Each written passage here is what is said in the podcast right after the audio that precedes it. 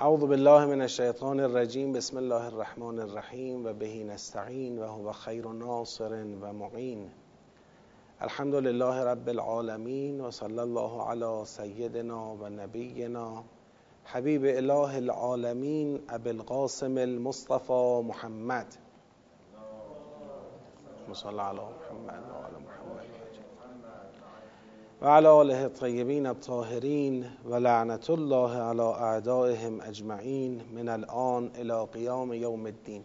سلام عرض می‌کنم خدمت شما قرآن آموزان و متدبران عزیز و ارجمند. و آرزو می‌کنیم خدای بزرگ تا این لحظه از ماه مبارک رمضان طاعات و عبادات شما رو قبول فرموده باشه ان ما مرحله چهارم از تدبر در سوره مبارکه فستات رو داریم اجرا می‌کنیم. در این مرحله هدف کشف ارتباط آیاته. و خب چون این سوره سوره حجیمی هست در فرایند کشف ارتباط آیات متوجه شدیم که این سوره فصولی هم دارد. فصلهایی که هر کدام چندین سیاق درش هست لذا ما تو همین مرحله چهارم ابتدا فصلها رو مشخص می‌کنیم و جنبندی می‌کنیم و انشاءالله در نهایت ارتباط فصلها رو هم با هم دیگه گفتگو خواهیم کرد. در مقام تشخیص و جنبندی فصول فصل اول و دوم سوره را پشت سر گذاشتیم.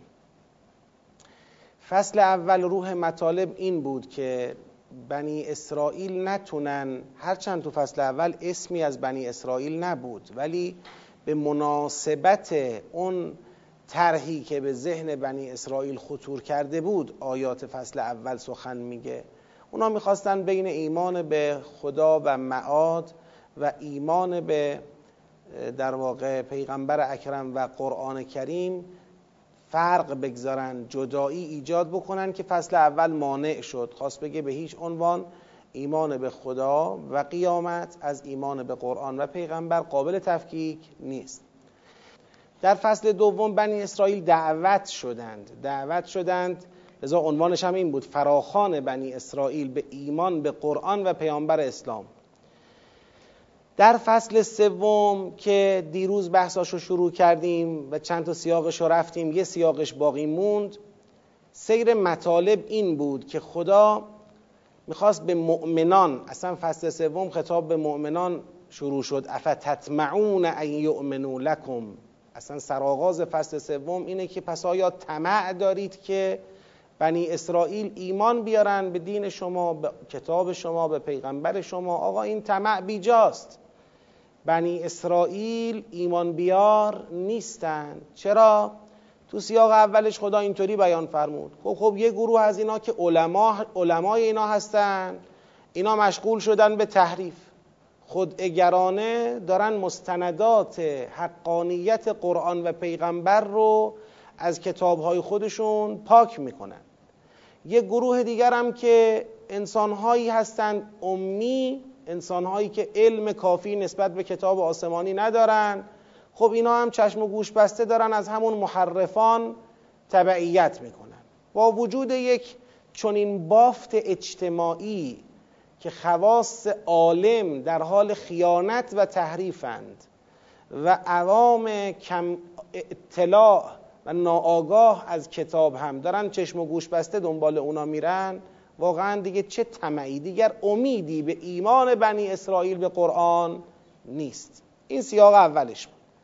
در سیاق دوم این فصل خدا فرمود بنی اسرائیل حتی به میثاق الهی کتاب آسمانی خودشون پایبند نیستن.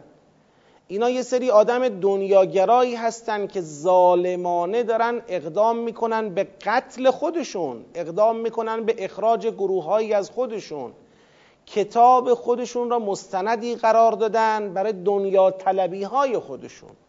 یک جماعتی که با کتاب خودش با میثاق خودش با عهد خودش اینطوری رفتار می‌کنه و هر ظلمی رو درباره خودشون روا میدارند عدم پایبندی بنی اسرائیل به میثاق الهی کتاب آسمانی خودشون به خاطر حب دنیا و ترجیح اون بر آخرت. خب وقتی یه جماعتی دنیا طلبند دنیا گران و شدت دنیاگرایی اونها باعث شده اقدام به قتل می‌کنن. قتل های گروهی خودشون رو توایفی از خودشون رو می‌کشند و تبعید می‌کنند و تبعید شدگان را به بردگی می‌گیرند. بابا یه همچین جماعتی طمع دارید؟ پس ببینید این سیاق هم مثل سیاق قبلی در راستای همین هدفه که بابا دیگه منتظر اینا نباشید. درست جریان اسلام امت اسلام حق مطلب این بود که بنی اسرائیل ایمان بیارن کار ادامه پیدا کنه. ولی متاسفانه اینا حاضر به ایمان آوردن نیستن. منتظرشون نمونید. پس این سیاق هم همین بود. سیاق بعدی که سیاق سیزدهم بود در اینجا خدا فرمود یعنی در واقع اومد مشخص کرد که بنی اسرائیل در برابر ایمان به قرآن مقاومت معاندانه دارند. با اینکه به حقانیت اون علم دارند. چرا؟ یه ریشه یابی تاریخ شناسانه ای انجام داد. اون چیه؟ گفت بابا سیره اینا در طول تاریخشون همین بوده. هر وقت یه پیغمبری اومده برخلاف میل اینها استکبار ورزیدن. نسبت به یه گروهی تکذیب کردند و گروهی رو هم اراده قتل داشتند. یه چون این جماعتی هن. خلاصه دیگه آقا بیشتر از این تاریخ اسلام را معطل بنی اسرائیل نگه ندارید. و در, نهایت در سیاق چهاردهم که تا اینجا رو در جلسه گذشته آمده بودیم خدا عوامل این مقاومت رو مشخص کرد. آقا چرا بنی اسرائیل در مقابل ایمان به قرآن و پیغمبر معاندان مقاومت می‌کنن. چرا همون سیره استکبار و تکذیب و قتل نسبت به انبیا را می‌خوان ادامه بدن؟ چرا؟ فرمود حب اجل دنیاگرایی از یک سو. خیال آسوده از عذاب از سوی دیگر پرونده عذاب بر خودشون بستن از سوی دیگر. حتی با جبرائیل یعنی ببینید اینجا خدا یک کد مشخصی داره به ما میده. با جبرائیل علیه السلام که فرشته وحی است و از نظر اونها جبرائیل است که داره آیات عذاب و چه و چرا میاره با اونم دشمنی را اتخاذ کردن. اعلان دشمنی با جبرائیل می‌کنن که من در دور اول و دوم اینو یادآوری کردم. اصلا رسما تفکرات اینها و فلسفه‌ای که برای خودشون چیدن همینه. همین امروز هم شما نگاه کنید در دنیا اینا می‌سازن همچنان فیلم هایی می‌سازن رمان هایی می نویسن از دشمنی خودشون با جبرائیل صحبت می‌کنن و خودشون رو طرفدار میکائیل می‌دونن. به یه شکلی مثل این که می‌خوان پیغمبر اسلام را و اون آموزه های قرآن را آموزه های جبرائیلی بدانن که یک آموزه های خشک خشن بیمنطق اینطوریه نعوذ بالله. و در حالی که مثلا دین خودشون خوب دقت کنید این روی کردی که بنی اسرائیل اینجا اتخاذ می‌کنه نوعی در واقع ما میگیم دفاع مذبوحانه است. یعنی وقتی دیگه می‌بینن نمی‌تونن پرده بندازن رو حقانیت وحیانی بودن قرآن رو وحیانی بودن قرآن رو نبوت پیغمبر حالا چه کنیم؟ مثل اینکه خیلی یواش داریم اقرار می‌کنیم به نبوتش اقرار می‌کنیم میگه قرآن وحیه. اما میگیم در عین اینکه وحی است چون جبرائیل آورده ما با جبرائیل مشکل داریم. او یه فرشته که حرفای بی ربطی نعوذ بالله از آسمان وحی نازل کرده. خلاف حق حرف زده خلاف اهداف خدا حرف زده مثل اینکه فرشته متخلف. مثلا در نگاه اونها اینطوریه. نعوذ بالله. لذا ما نمی‌تونیم قرآن رو و پیغمبری رو که از جبرائیل داره پیام های آسمانی رو دریافت می‌کنه بپذیریم. یه همچین نقطه ای این نقطه بسیار پیچیده ای در تاریخ انحراف بنی اسرائیل. اینکه می‌بینید امروز بعضی از بالاخره بقایای جریان بنی اسرائیل من خواهش می‌کنم به این نکته خوب دقت کنید. امروز اصل اینکه اسلام یک دین الهیه رو انکار نمی‌کنه. شما برید نگاه بکنید. امروز در جهان بنی اسرائیل هم از یهودی و مسیحی نمیان بگن بله پیغمبر پیغمبر نبوده است. یا مثلا اسلام یه دین ادعایی کذب است. همچی حرفی نمی‌زنن. اسلام رو هم به عنوان یک دین قبول دارن یه دینیه. پیغمبری داره. پیغمبرش هم از آسمان وحی آیاتی بر او نازل شده. قرآنی داره. با وجود این نمی‌خوان قبولش کنن. چرا؟ به چه بهانه ای؟ به این بهانه که بله آقا این آیات رو جبرائیل نازل کرده. جبرائیل هم نعوذ بالله یه فرشته مشکل داریه دنبال این بوده که دنیا را به کام نابودی بکشه. ما نمی‌تونیم پیروی کنیم. ما نمی‌تونیم تبعیت بکنیم. که برسیم به سیاق 15 آخرین سیاق این فصل سوم هست. در این سیاق خدا میفرماید ولقد انزلنا الیک آیات بینات و ما یکفر بها الا الفاسقون. پیغمبر ما آیات روشنی بر تو نازل کردیم. اگر اینا کفر میورزن به هر بهانه ای که کفر بورزن ولو به بهانه جبرائیل علیه السلام. کفر اینا ریشه در فسقشون داره. او کل ما عاهدوا عهدا نبذه فریق منهم بل اکثرهم لا یؤمنون. خدا میگه آیا واقعا قرار این سیره عهد شکنی ادامه پیدا کنه؟ قرار هر وقت عهدی بستن این عهد به یک بهانه ای زیر پا بگذارن؟ ولما جاءهم رسول من عند الله مصدق لما معهم. وقتی رسولی از جانب خدا میاد سراغ اینها که حقانیت اون رسول در کتابهای آسمانی اونها ثابت شده است متوجه حقانیت او می‌شوند.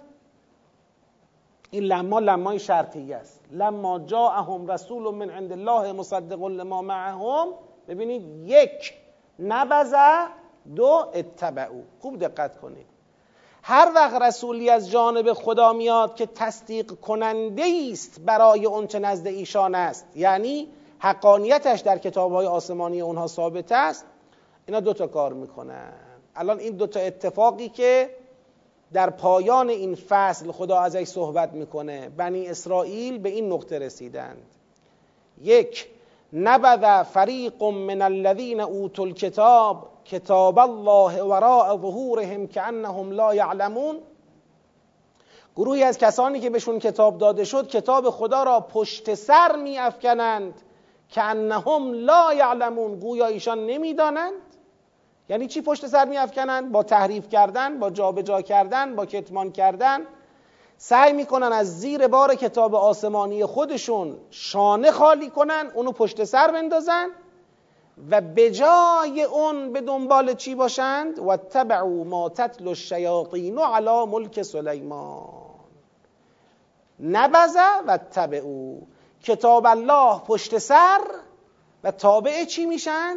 تابع اون مطالبی می‌شوند. تابع اون سخنانی می‌شوند که شیاطین بر ملک سلیمان تلاوت کردند یعنی آقا اینجا داره رسما پرده برمیدارد از اینکه بنی اسرائیل نه فقط طمع نداشته باشید دیگه به قرآن ایمان بیاورند بلکه اینها برای فرار از ایمان به قرآن کتاب خودشون رو هم پشت سر انداختند و از این به بعد تابعان بافته های شیاطینند.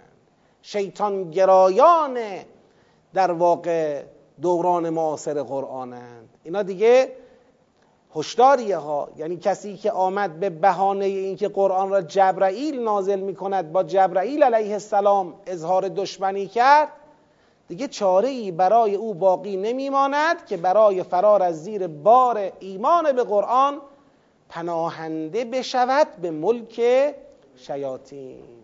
برود سراغ بافته های شیاطین و از اونها بخواد تبعیت بکنه. خب و تبعو ما تتل الشیاطین علی ملک سلیمان. کتاب خدا را پشت سر, پشت سر افکندند. رفتند به سراغ آنچه شیاطین بر ملک سلیمان تلاوت می‌کنند.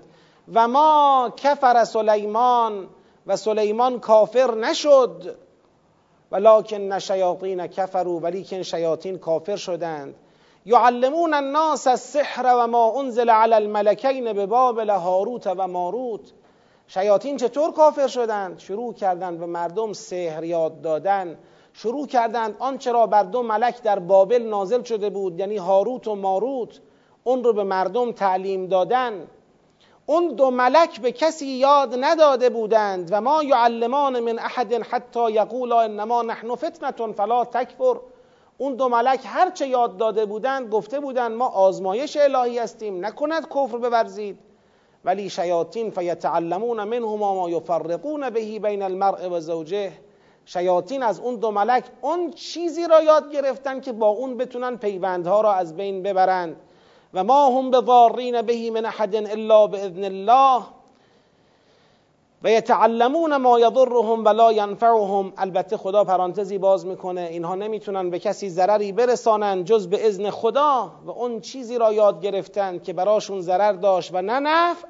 ولقد علموا لمن اشتراه ما له فی الاخره من خلاق ولبئس ما شروا به انفسهم لو كانوا یعلمون. چه شد؟ من آیه رو چون در دور اول باز کردم قشنگ عبارت به عبارت توضیح دادم. بنای توضیح مجدد ندارم فقط حاصل معنا را عرض می‌کنم در واقع در بابل هاروت و ماروت دو فرشته الهی از جانب خدا معمور شدند که سحر را و اصول سحر را به عنوان آزمایشی برای بشریت آموزش بدن به چه کسانی آموزش دادن؟ یکی به سلیمان علیه السلام یکی به شیاطینی که در عهد سلیمان علیه السلام در واقع حضور فعال داشتن و شما تو قرآن نمونه هاشو خوندید. به سلیمان و به شیاطین آموزش دادن. اصول اصولی از سحر را ابزار سحر را. به هر کی هم که آموزش دادن اهم از سلیمان و شیاطین شیاطین یعنی جنیان. اهم از سلیمان تا جنیان شرور. اهم از سلیمان و شیاطین به هر کی که آموزش دادن گفتن ما فتنه هستیم فلا تکفر ما آزمایشیم نکند کفر بورزید. سلیمان که کافر نشد. سلیمان علیه السلام از در سحر وارد نشد و از اون فرصتی که می‌تونست استفاده کنه یا به تعبیر بهتر سوء استفاده کنه سوء استفاده نکرد. یعنی تو این آزمایش پیروز شد. اما شیاطین اونها نه. اونها شروع کردن به سوء استفاده از این سحر. چه کردن؟ شروع کردن به جدایی افکندن بین مردها و زنها و متلاشی کردن خانواده ها و ایجاد آسیب های بزرگ اجتماعی و تعلیم دادن این سحر به مردم یعنی باب سوء استفاده از این آزمایش الهی را اینا باز کردن. لذا گویا در عهد سلیمان علیه السلام این شیاطین سوء استفاده کننده از آموزش های هاروت و ماروت گویا به یک کتابی دست یافتن یک کتاب آموزش سحر درست کردن. شد ما تتل شیاطین و علا ملک سلیمان. شد کتابی که شیاطین بر ملک سلیمان میخوندن.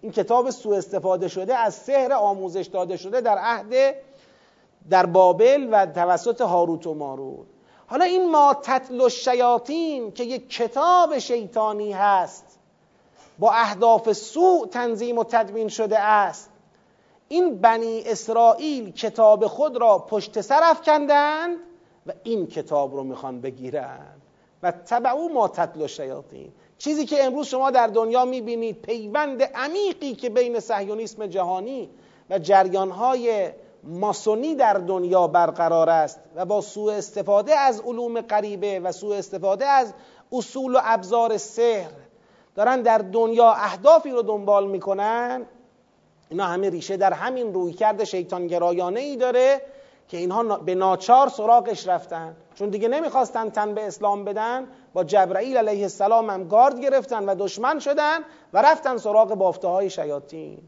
یعنی دیگه آقا از اینجا به بعد شما با یک جریان شیطانی و یک جریان ماسونی و پیوند خورده با شیطان رو به رو هستید. طمع به ایمان آوردنشون که بماند. اینا به این نقطه رسیدن. لذا این سیاق چیه مطلبش؟ در این سیاق ولو انهم آمنوا واتقوا اگر ایمان آورده بودن بهتر بود. خدا میگه اگر اینا ایمان آورده بودن و تقوا پیشه کرده بودن بهتر بود. لمثوبت من عند الله خیر لو كانوا یعلمون.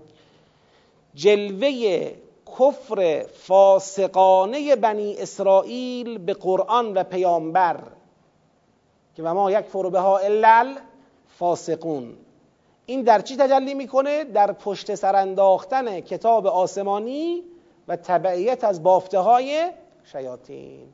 بنی اسرائیل طبق سیره بدعهدی تاریخی خود فاسقانه به قرآن و پیامبر کفر میورزند و در مقابل رسولی که به حقانیتش یقین دارند کتاب خدا را وامی نهند و از تلاوت شیاطین بر ملک سلیمان پیروی می‌کنند. خب عزیزان ببینید در این فصل چه گذشت. من حالا سیاق های این فصل رو یک بار دیگه با هم مرور می‌کنیم ببینیم در این فصل چه گذشت. فصل رو جنبندی کنیم. برای یادآوری فصل یک گفت قرآن و پیغمبر از خدا معاد جدا نیست. یه آب پاکی ریخ رو دست بنی اسرائیل که بی خود دنبال این نباشید که ادعای ایمان بکنید ولی پیغمبر و قرآن رو کنار بزنید. این ممکن نیست. فصل دو رسما دعوتشون کرد بیایید به تاریختون نگاه کنید عبرت بگیرید و به قرآن ایمان بیارید به پیغمبر اسلام ایمان بیارید.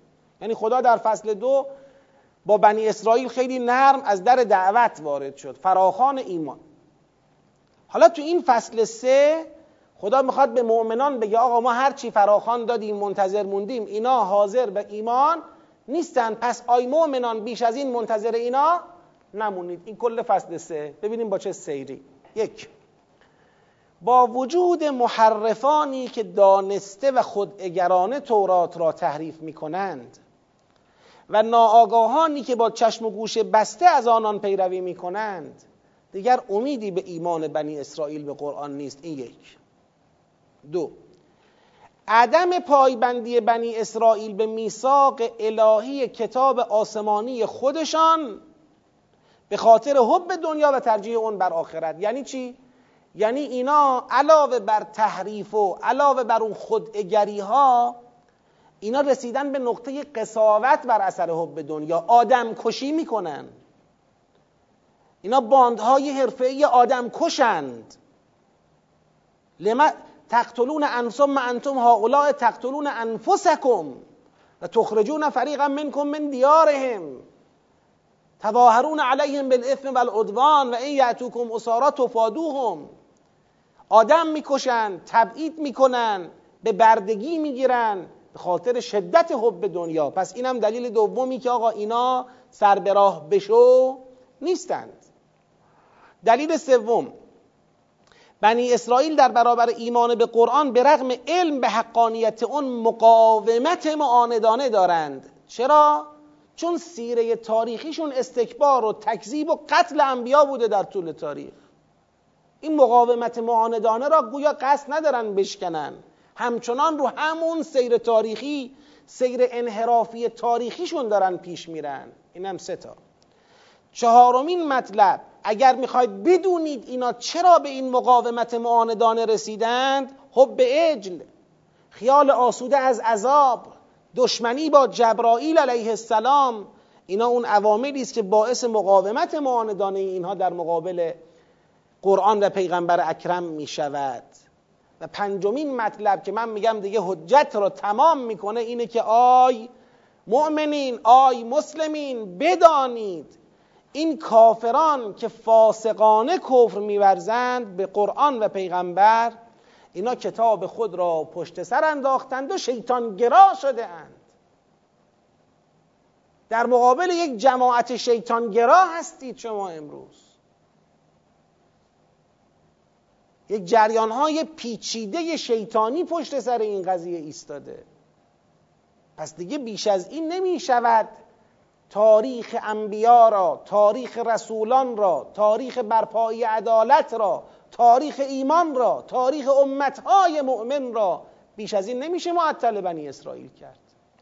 لذا کل فصل دوم فصل سوم رو ما اینجور جنبندی می‌کنیم. بنی اسرائیل اصر قرآن در ورطه انحطاط.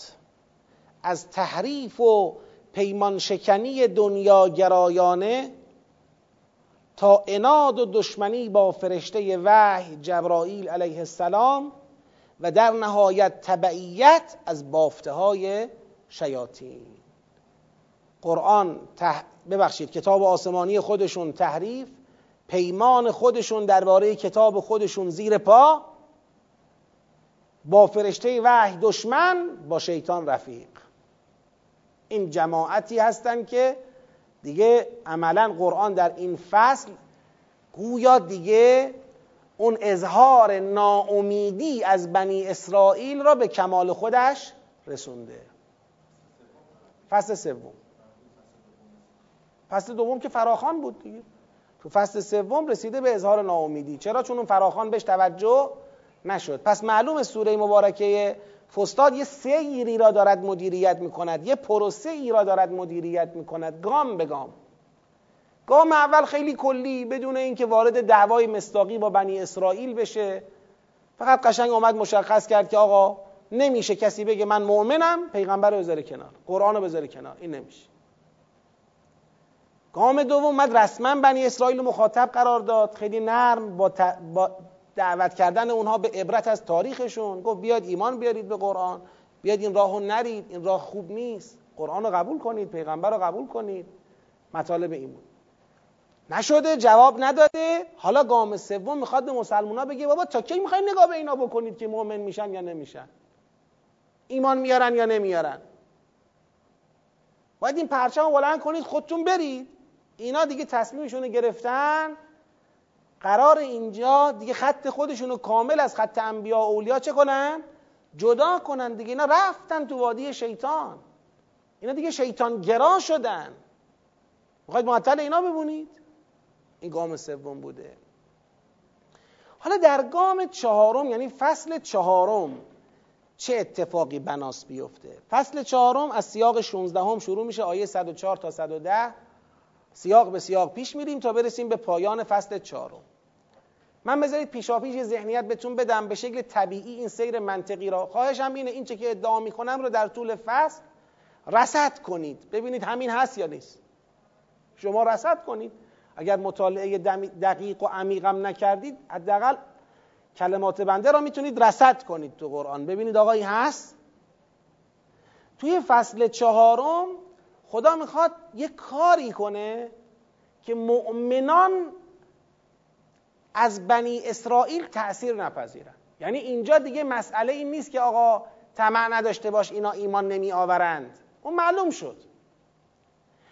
حالا همین بنی اسرائیلی که دیگه خدا آب پاکی رو رو دست ما ریخ و فرمود ایمان نمی آورند اونا در تلاشند شبه افکنی کنند در تلاشند مسائلی را مطرح کنند که مؤمنان به پیغمبر و قرآن متزلزل بشن می‌خوان فرهنگی را که خودشون در طول تاریخ انبیا داشتن اون فرهنگ را به مؤمنین هم چه کنند؟ تزریق کنند. یعنی مؤمنین هم مثل اونا بشن. مؤمنین هم با پیغمبر همون رفتاری رو بکنن که اونا در طول تاریخ با پیغمبر خودشون داشتن. حالا چرا اینجا یک چنین چالشی را بنی اسرائیل داره برای جریان ایمانی و برای مؤمنان درست می‌کنه؟ به خاطر اینکه بنی اسرائیل بو بردن که دیگه خدا معطل اینا بگید نمیمونه. و می‌خواد امت الهی را بدون اینا شکل بده.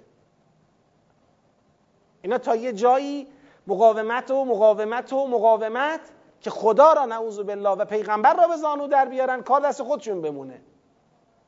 حالا که دیگه آب پاکی را خدا ریخته رو دست پیغمبر و مؤمنان می‌خواد بگه خودتون پرچم رو بلند کنید. دیگه کم کم می‌خواد قبله رو عوض کنه. می‌خواد امت جدید پای گذاری کنه. می‌خواد مهر بطلان رو اینا بزنه اینا به دست و پا افتادن.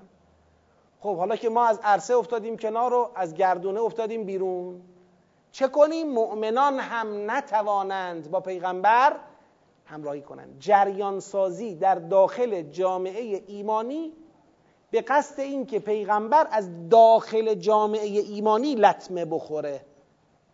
مؤمنین همون رفتار بنی اسرائیلی یهودیسم اسلامی. اون رو از خودشون نشون بدن. اینجا بنی اسرائیل دارن یه تلاشی می‌کنن. جریانهای ناآگاه و ساده لوح داخل جامعه اسلامی دارن یه نقشی ایفا می‌کنن. دارن این تأثیرات رو میپذیرند. از طرفی هم خدا تو این اوضاع می‌خواد امت جدید پایگذاری کند. می‌خواد قبله را نسخ کند قبله جدید. هنوز این فصل قبله نیست ولی فصل, فصل زمین سازی برای تأسیس امت جدید است که قبله میشه از مباحث تأسیس امت جدید. ببینید ما سیر رو چجور داریم میریم تو سوره. آقا ایمان به پیغمبر و قرآن از ایمان به خدا و معاد جدا نیست. یک. آقا ایمان بیارید. دو. آی مؤمنا اینا ایمان بیار نیستن. معطل نمونید. سه. حالا خدا می‌خواد امت جدید رو تأسیس کنه. اینا با شبه افکنی با مزاحمت با مسائل مختلف دارن تو در بین مؤمنان یارکشی می‌کنن. یهودیسم اسلامی رو دارن داخل جامعه اسلامی درست می‌کنن که اهداف الهی برای تأسیس امت جدید رو از اساس ویران کنن. نگذارن شکل بگیره. اینجا میشه فصل چهارم که خدا میاد تو میدون. عملا پیغمبر مغلوب باشه منفعل باشه. پیغمبر جرأت نکنه امتی را پای ریزی کند به نام الله و توحید منهای بنی اسرائیل. اینا نمی‌خوان بذارن پیغمبر موفق بشه در تأسیس امت. لذا باید مؤمنان به پیغمبر را متزلزل کنن. حالا ببینیم من ادعا کردم. حالا ببینیم در طول فصل این اتفاق میفته یا سیاق 16 رو با هم بخونیم. آیه 104 تا 110 یا ایها الذین آمنو. ببینید این دیگه افتتمعون ان یؤمنوا لکم نیست. اون سرفصل فصل قبلی بود. افتتمعون.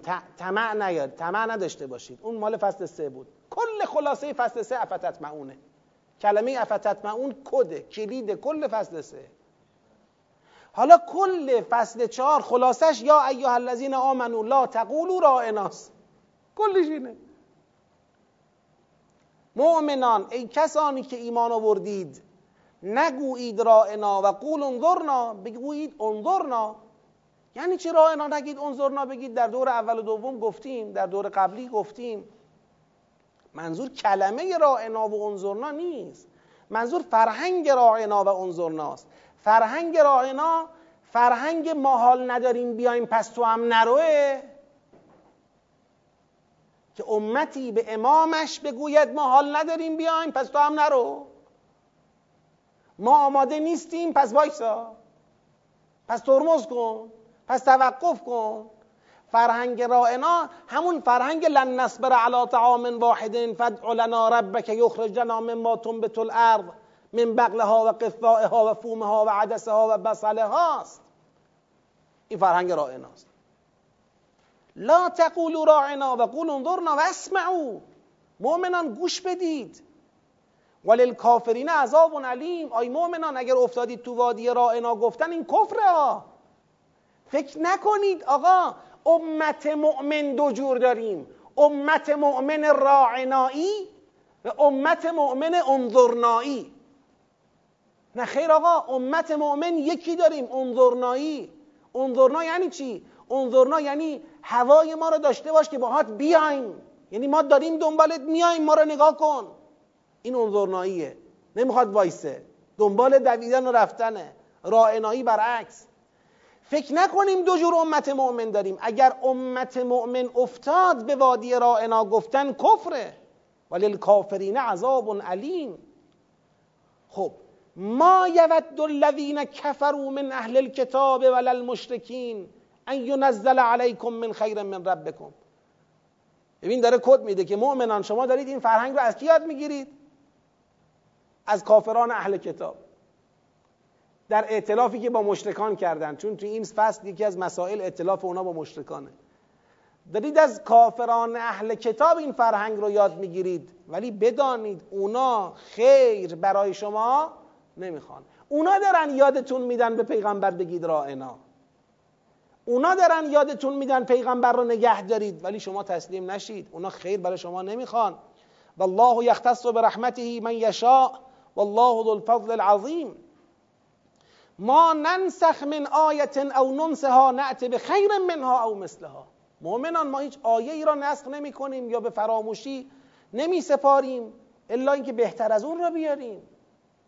این نسخ در دور اول و دوم و سوم توضیح دادیم. این مقدمه بحثای قبل است. یعنی در آستانه تأسیس امت مسلمان که قرار است قبله عوض شود اهل کتاب دست به کار شدن مؤمنان را متزلزل کنند بیانشون چیه؟ میگن آقا چطور تا حالا قبله این ور بوده؟ حالا پیغمبر شما به شما میگه قبله این وره مگه قبله عوض شدنیه؟ در طول تاریخ انبیا قبله این ور بوده. حالا پیغمبر شما شما رو می‌خواد به قبله دیگه متوجه کنه. که حالا بعدا می‌رسیم. اونم قبله ای که امروز بتخانه است. امروز تحت استیلای مشرکان است. لذا ببینید یک هماهنگی با مشرکان پیدا کردن که دل مؤمنان رو بلرزونن. آقا باور نکنید این پیغمبر داره شما رو از خط انبیای الهی خارج می‌کند. شیطان صفت ها خبیس ها شیطان یادشون میده دیگه. چی بگید؟ چیکار کنید؟ شما رو دارد از خط انبیا خارج می کند از خط رسول خارج می کند از دایره توحید بیرون می کند شما رو می‌خواد رو به سمت کعبه ای ببرد رو به سمت شهری ببرد که شهر مشرکان است. شما رو داره با مشرکان پیوند می‌زنه. یعنی مثل اینکه ما در جایگاه ایمانی مستقریم پیغمبر است که دارد از مسیر ایمان چه می‌کند؟ خارج می‌شود. بعد خدا میفرماید الم تعلم ان الله علی کل شیء قدیر؟ الم تعلم ان الله له ملک السماوات والارض؟ و ما لکم من دون الله من ولی ولا نصیر آیا ندانستی خدا بر همه چیز قدرت داره؟ خدا هم نمی‌تونه قبل جا به جا کنه یعنی خدا هم نمی‌تونه آیه نسخ کنه آیه بهتری به جای اون بیاره؟ مگر خدا ملک مطلق فرمانروای مطلق آسمان ها و زمین نیست؟ شما جز خدا ولی و نصیری ندارید. ام تریدون ان تسالوا رسولکم کما سئل موسی من قبل. مؤمنان نکنه شما می‌خواید با همون دست فرمونی که قبلا درباره حضرت موسی پیاده شد توسط بنی اسرائیل نکنه می‌خواید با همون دست فرمون برید. کما سئل موسی من قبل چی بود؟ کما سئل موسی من قبل. ان لکم ما سألتم. چی بود؟ آیه 61 لن نصبر على طعام واحد. فدع لنا ربک یخرج لنا مما تنبت الارض من بقلها و قثائها و فومها و عدسها و بصلها. قال تستبدلون الذي هو ادنا بالذي هو خیر؟ اهبطوا مصرا فان لكم ما سألتم توقف با پس کرایی عقب کرد. ام تريدون ان تسالوا رسولكم كما سئل موسى من قبل. و من یتبدل الکفر بالایمان فقد ضل سواء السبیل. بابا این جابجا جا کردن کفر ایمان با کفره. این انحرافه این کفره. همون هم اون موقع کافر شدن یا نشدن. فان لکم ما سألتم. فضربت عليهم الذلة والمسكنة وباءوا بغضب من الله ذلك بأنهم كانوا یقتلون النبیین به غیر الحق ذالک به ما عصوا و کان چی بود اون تعبیرش دقیقش؟ کانو یعتدون. اونجا یه بحث کفر هم داشتیم فکر کنم تو اون آیه آه یکفرون به آیات الله و یقتلون النبیین به غیر الحق. پس کفر اونجا بود. ببین و من یتبدل الکفر بالایمان یعنی شما اگر اومدی تو دست فرمون بنی اسرائیل با پیغمبرت روبرو شدی تو هم مثل اونا میفتی تو وادی چی؟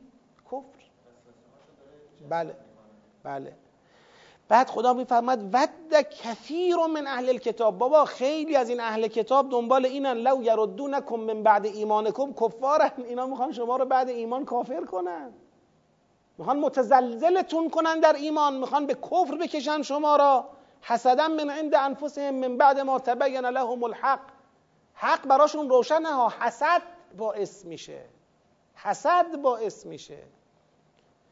خب حالا گویا اینجا یه بگن اگه اینطوره بریم اینا رو بزنیم بکشیم باشون بجنگیم. میگه نه نه نه نه. فعفو وصفهو حتی یعطی الله به امره. الان هنوز وقت جنگیدن با اینا نرسیده. تو این مرحله فعلا نیستیم. اما تو این مرحله هستیم که اقلا شما از اینا تأثیر نپذیرید. راه اینا رو نرید.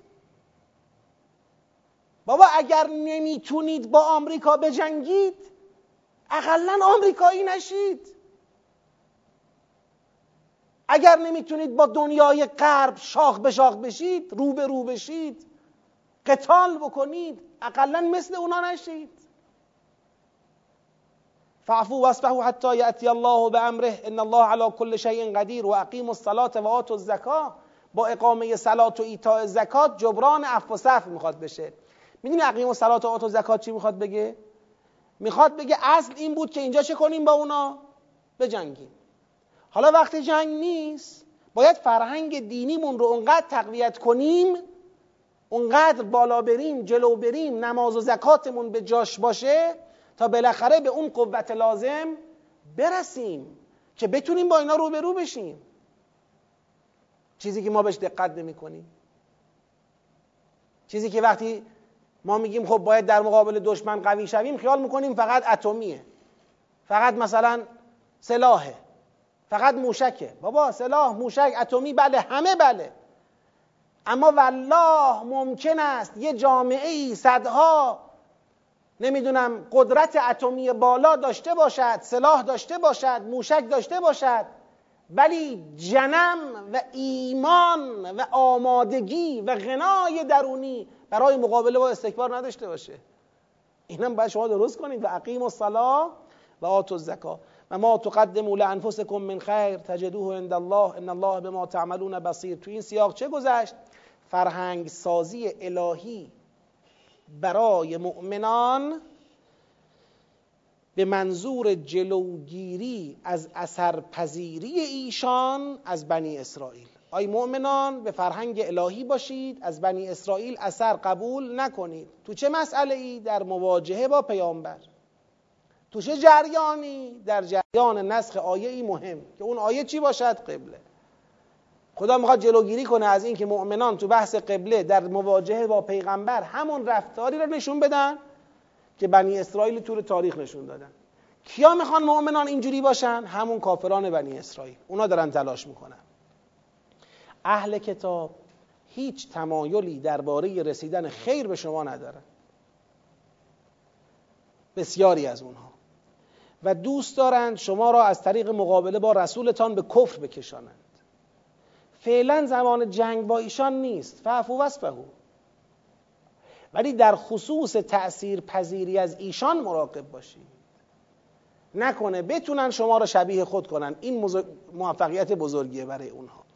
اما سیاق بعدی آیه 111 تا 113 حالا ببینید اینا برای اینکه اهداف تزلزل آفرین خود را در جامعه ایمانی دنبال کنن ببینید تو این سیاق شروع می‌کنن شبه افکنی. در داخل فضای جامعه ایمانی هو میندازن که آقا و قالوا لن يدخل الجنه الا من کان هودا او نصارا. آقا هیچکی بهش نمیره مگر یهودی باشد یا نصرانی؟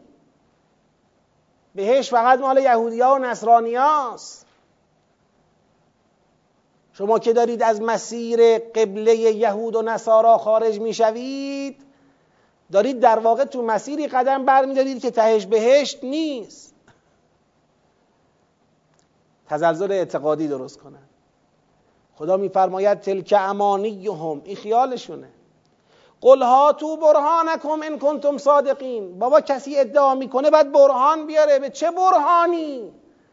میگید بهشت مال یهودی ها و نصرانی هاست بلا من اسلم وجهه لله و هو محسن. فله اجره عند ربه ولا خوف علیهم ولا هم یحزنون.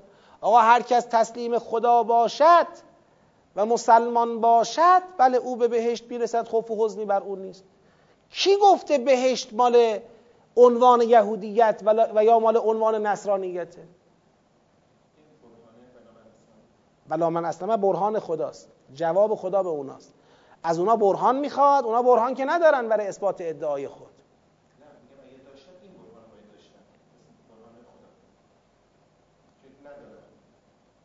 برهانی ندارند که اون برهان ثابت کند یهودی بهشت می رود یا نصرانی بهشت می رود بله یه برهان وجود دارد در منطق وحی که اگر کسی تسلیم خدا باشد و محسنانه زندگی کند خوف و حزنی بر اون نیست.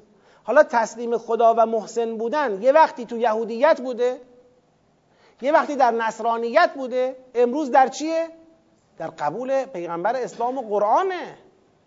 اگر شما تسلیم نشدی دیگه نمی‌تونی بگی یهودی باش یا نصرانی باش بهش برو. این یک. بعد یه جواب دیگه هم خدا بهشون میده. میگه اینا میگن یهودی باش یا نصرانی باش بهشتی بشی. چطور خودشون یکدیگر را قبول ندارن؟ و قالت الیهود لیست النصارا علی شیء و قالت النصارا لیست الیهود علی شیء و هم یتلون الکتاب. جفتشون هم یک کتاب می‌خونن. تورات مشترک بین یهود و نصاراست. و چطور همدیگر رو قبول ندارن؟ یعنی خدا داره جواب چی میده؟ جواب جدلی نقضی میده. میگه شما که دارید میگید آقا یه ائتلاف درست کردید میگید راه فقط راه یهود و نصاراست؟ که بیاید به اسلام تعنه بزنید به مؤمنین تعنه بزنید مؤمنان را در تبعیت از پیغمبر متزلزل بکنید؟ خب خودتون یکدیگر را قبول ندارید شما. بعد خدا میفرماید کذالک قال الذین لا یعلمون مثل قولهم. متاسفانه الذین لا یعلمون در داخل جامعه ایمانی دارن همین حرف غلط را تکرار می‌کنن. کدوم حرف غلط را؟ که لن یدخل الجنه الا من کان هودن او نصارا. خدا میگه متاسفانه الذین لا یعلمون یه جریان جهله ای یه نادانه هایی در داخل جامعه ایمانی دارن. این حرف بی ربط بی دلیل بی منطق بی مستند را تکرار می‌کنن. فالله یحکم بینهم یوم القیامت فیما کانوا فیه یختلفون. این سیاق چه بود؟ پاسخ خدا به این شبهه که راه انحصاری ورود به بهشت یهودی یا نصرانی بودن است. چجوری خدا پاسخ داد؟